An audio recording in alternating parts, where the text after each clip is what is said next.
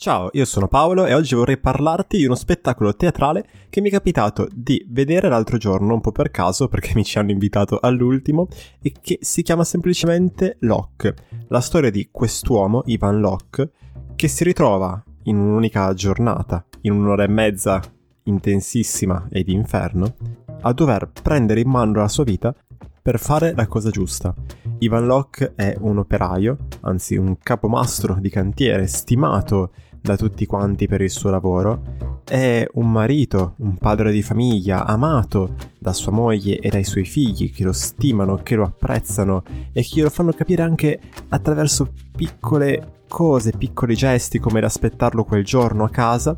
vestiti con la maglietta della squadra preferita di lui, pronti per vedere la partita che da lì a poco ci sarebbe stata in televisione, partita alla quale Ivan non potrà assistere questo perché quel giorno deve andare in ospedale ad assistere una donna che sta per partorire. Lei è una ragazza che Ivan ha conosciuto qualche mese prima, durante un periodo in cui ha dovuto lavorare in un'altra città, un periodo in cui si sentiva particolarmente solo e un giorno, spinto anche dall'ebbrezza di una bottiglia di vino bevuta di troppo,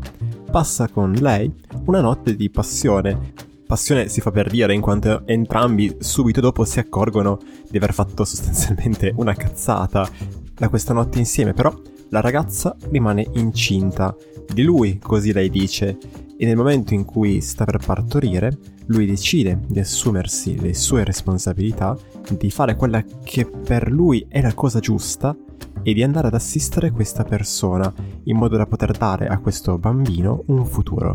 Ad alcuni questa storia apparirà smielata, un po' come dire ma poteva pensarci prima di fare quell'atto.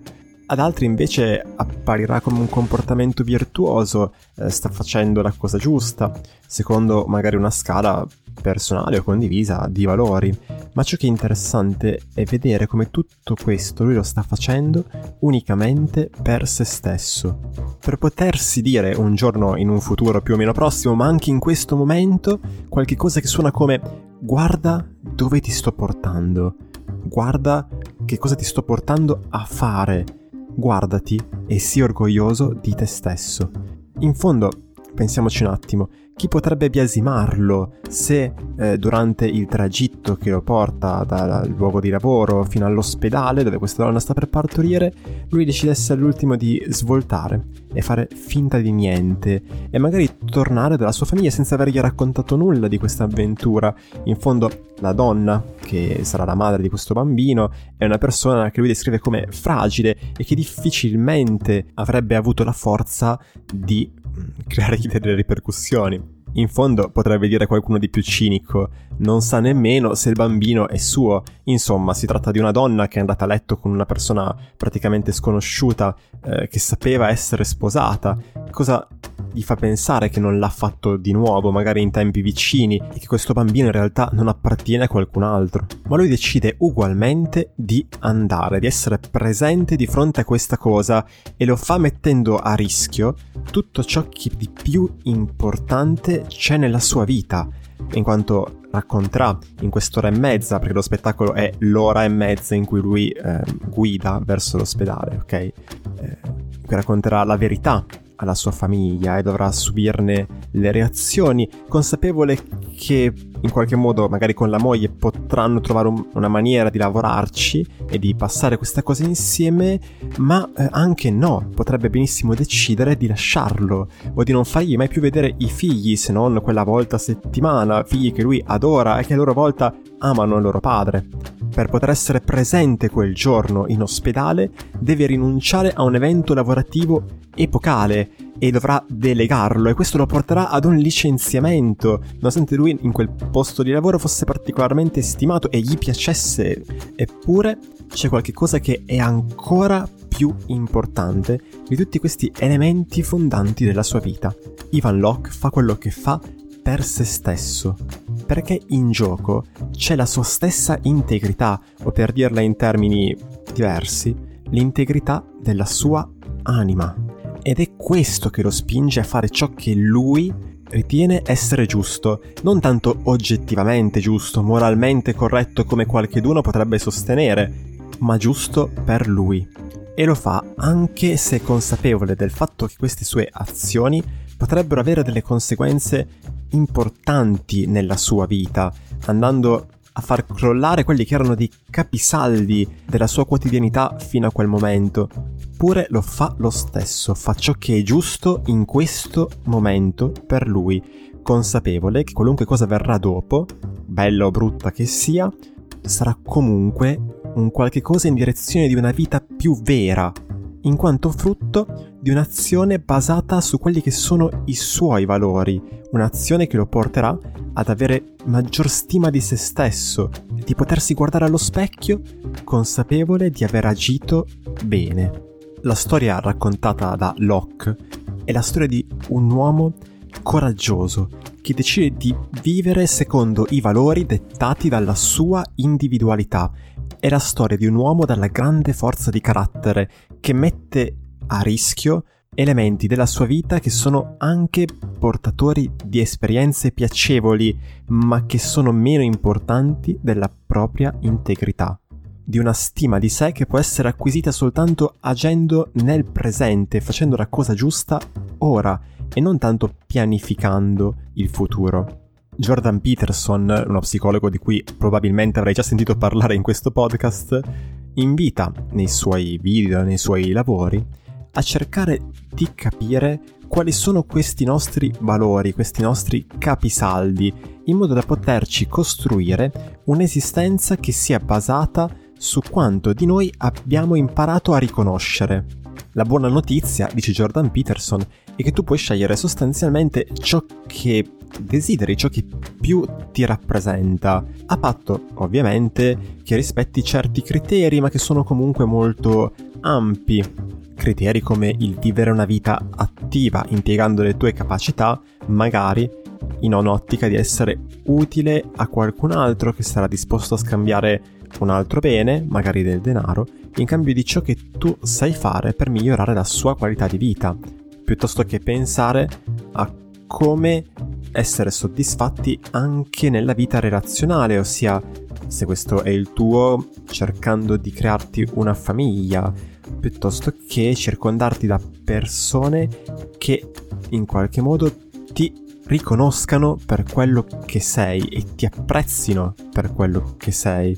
Imparare a volerti bene, cercando di capire di che cosa hai bisogno per stare bene senza mentire a te stesso, senza fingere di essere più flessibile di quanto in realtà non sei, in modo da crearti eh, una quotidianità fatta di piccole cose che ti diano entusiasmo. Cercare insomma il più possibile di vivere un'esistenza che sia buona e significativa per te. Ciò che rende questo processo complesso e difficoltoso e il motivo per cui non tutti lo fanno è che richiede un'onestà radicale nei confronti di se stessi innanzitutto e degli altri, ossia essere capaci di guardare la propria vita ed andare ad identificare quelli che sono gli elementi che non vanno e lasciare andare persone,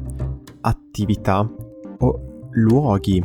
che fino a quel momento magari o fino a poco prima risultavano eh, fonte di soddisfazione e piacere, ma che proprio perché siamo cambiati, proprio perché abbiamo scoperto qualcosa in più di noi che prima non sapevamo, mostrano ora tutta la loro limitatezza. Ed è quindi richiesta un'azione in una direzione che sia differente, in direzione di qualcosa di nuovo, che possa portarci a scoprire ancora qualcosa di più di noi a vivere un'esistenza che sia più autentica. E questo significa spesso far incazzare qualcheduno, in quanto vuol dire andare contro quelle che sono le aspettative di altri significativi che magari ci vogliono anche bene, ma vogliono bene forse più a un'immagine che hanno di noi che di noi stessi per quello che siamo. E questo crea conflitto, crea difficoltà. Insomma, muoversi in direzione di una vita più vera è costoso. E la stima di se stessi è qualcosa che va guadagnata, che non è semplicemente data. Ama te stesso per ciò che sei è, generalmente, come già argomentato altre volte, un consiglio di merda in quanto la persona che in quel momento ha scarsa stima di se stessa sta a qualche livello intuendo chi potrebbe diventare se solo si applicasse con tutte le sue energie in una certa direzione e dirle vai bene così come sei significa tagliare gli ideali, significa andare a smorzare qualunque scintilla di entusiasmo. Come dice Jordan Peterson, alcune situazioni di malessere, diciamo psicologico, forse sarebbe meglio dire esistenziale, senza volerle banalizzare, sono perfettamente comprensibili se si va a vedere la vita della persona, quando questa magari vive un'esistenza vuota, dove non ha attività che la entusiasmano particolarmente, è circondato da persone che magari sì, gli vogliono bene, ma sono sostanzialmente dei coglionazzi e lui lo sa, o magari passa la maggior parte del suo tempo a svolgere un lavoro che non gli dà alcuna gioia, che non gli permette di mettere in atto quelle che sono le sue attitudini, le sue capacità, ciò che lo fa entrare, per dirla in un altro modo, nel flusso. E in questi casi il lavoro psicologico sarà estremamente concreto, volto a porre la persona nella condizione migliore per poter agire nella realtà che sarà in conseguenza questo lavoro vista non più come limitante, opprimente e vuota, ma come fonte di possibilità, le quali, se colte, possono portare alla creazione di una vita più soddisfacente, una vita più a misura sua, un'esistenza che lo faccia sentire vivo. Ed è questo il motivo che porta Ivan Locke ad agire in quel modo, nonostante sia rischioso, nonostante sia faticoso. Sentirsi vivo, guardavo poco prima di registrare questo podcast un video di PewDiePie, ogni tanto fa anche contenuti seri, su Sushant Singh Rajput, spero di averlo letto correttamente, dove quest'ultimo, in seguito al successo della sua carriera come attore, è stato invitato dall'università che ha frequentato da ragazzo per tenere un discorso. Ti lascio il link in descrizione di questo video. Ciò che mi preme condividere con te adesso è il fatto che lui, in maniera più o meno volontaria, va ad invertire quello che è un grande fraintendimento portato avanti da tutti quei contenuti banalotti di crescita personale che spesso si trovano nel web e che ti invitano a crearti la tua routine ideale, super produttiva, ad avere una vision del tuo futuro, a sviluppare perseveranza nel proprio lavoro, a crederci, crederci, crederci e lavorare duro anche quando sei stanco e non ne hai voglia e sei esausto, il lavoro duro ti porterà a successo nella vita, eccetera, eccetera. Ok, stronzate. E lui spiega bene il perché sono cagate. Perché è il contrario. Il trovare all'interno di quella che è la propria individualità, la propria storia personale, quelle attività che nel momento in cui le fai ti fanno dimenticare lo scorrere del tempo che scorre velocissimo senza che tu te ne accorga e trovare quelle poche cose che ti danno entusiasmo. Per dirla col personaggio di Hemingway del bellissimo Midnight in Paris di Woody Allen, trovare qualche cosa che ti dia una passione così forte da farti dimenticare la paura di morire e conoscere se stessi al punto tale da capire quali sono i propri valori ed agire secondo di essi senza comprometterli a quelle che sono aspettative o desideri altrui è, per dirla in termini più psicologici, riempire la propria quotidianità di quelle attività che ci mandano nel flow, per dirla con Csikszentmihalyi, o che danno significato alla nostra vita, per dirla con Martin Seligman. Questo ci porterà a sviluppare una vision riguardo a quella che è la nostra vita. Questo ci porterà a sviluppare una routine che ci permetta di massimizzare la quantità di queste attività che ci fanno stare così bene. È questo che ci porterà a lavorare duramente, a sviluppare un'etica del lavoro impeccabile, in quanto ci sembrerà quasi di non lavorare. Questo, e non il micromaneggiare, non l'idea di come si dica in italiano,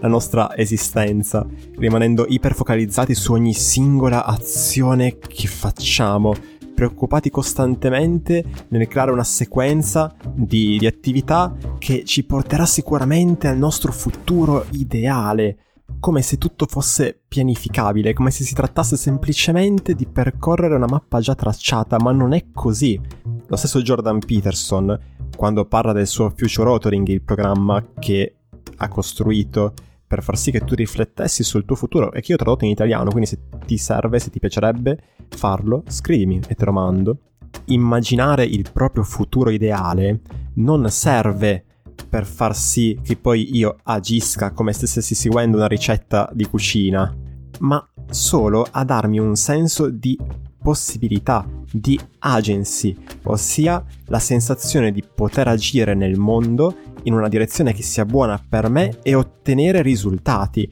In quanto pensiamoci un attimo, se io non ho la percezione di ottenere risultati, perché dovrei agire? Probabilmente non farò nulla. E una volta che comincerò a muovermi, automaticamente raccoglierò tutte quelle informazioni del mondo che mi permetteranno di capire come fare il passo ancora successivo, che sarà sicuramente diverso rispetto al piano iniziale che mi ero fatto, il cui scopo, lo ripeto, è quello di portarmi ad agire, non di prevedere il futuro. Ed è anche questo uno degli aspetti che più mi piace del life design, uno degli approcci utilizzo. Il life design, per intenderci, è quello di Savikas, psicologo e ricercatore americano iscritto all'American Psychological Association, non una roba da crescita personale di YouTube o ste cazzate. E dicevo, punto fondamentale di un lavoro che utilizza il life design non sarà quello di crearti il curriculum perfetto, dandoti dei consigli infallibili, piuttosto che la lettera di presentazione, piuttosto che andare ad analizzare il mercato del lavoro nella convinzione, mi viene da dire anche un po' arroganza, di poterti dire che cosa fare della tua vita, quale professione scegliere. O meglio, possiamo impiegare del tempo a riflettere su queste cose, ma non sarà il focus principale del lavoro che invece sarà rivolto a fornirti l'occasione per riflettere su di te e andare a capire quali sono queste attività, queste inclinazioni che tu hai, che se seguite ti fanno sentire vivo. E l'effetto di un lavoro in questo senso ben realizzato è, anche se mi ripeto un po', vivificante e in questo senso sarai messo nella condizione migliore per te per poter poi agire in una realtà che ti sembrerà a questo punto ricca di possibilità per realizzare queste tue attitudini personalissime. Che senso avrebbe infatti utilizzare un tempo, un tempo importante per andare ad esempio a pianificare una serie di obiettivi con la fantasia, perché si tratta di questo, che possano essere seguiti così come li abbiamo pensati, per quanto suonino bene in quel momento, non solo perché la realtà non la possiamo prevedere più di tanto, ma anche perché potremmo scoprire nel momento in cui, o meglio potresti scoprire nel momento in cui ti muovi, che non era esattamente quello che desideravi e di dover cambiare rotta. Allo stesso modo, che senso ha impiegare energie nella ricerca di annunci per lavori con posizioni aperte che però a te non interessano? Solo perché guidati non dalla voglia di crearsi una vita di cui essere contenti, ma dalla paura, convinti che una volta ottenuto un qualcosa di più o meno stabile e prevedibile, otterremo anche la felicità, ma non è così. Si tratterebbe di un vero e proprio patto col diavolo, quando invece la possibilità di muoverci in direzione di una vita che fosse entusiasmante e soddisfacente era a portata di mano e sarebbe bastato un momento di coraggio per farla nostra. Siamo già intorno alla ventina di minuti, direi di concludere questo episodio raccontandoti che il già citato Sushant Singh Raiput, questo ragazzo invitato all'università a raccontare della sua carriera d'attore, che ha perseguito lasciando la suddetta università di ingegneria, andando contro le aspettative dei suoi genitori che desideravano ardentemente che lui facesse quel lavoro, quello dell'ingegnere, affinché portasse soldi a casa e avesse una buona reputazione. È andato contro tutte queste aspettative seguendo questa sua inclinazione, quella del teatro, incontrata quasi per caso, facendo un'attività che, a detta dei suoi amici, erano frequentate da ragazze, cosa che per lui rappresentavano una grandissima motivazione. Inclinazione che l'ha portato a diventare un attore famoso indiano, a vivere questa esistenza composta dall'attività che più di tutte gli faceva dimenticare dello scorrere del tempo, è riuscito però a vivere questo suo sogno solo per pochi anni, più o meno 5 anni, in quanto Sushant Singh Rajput è morto.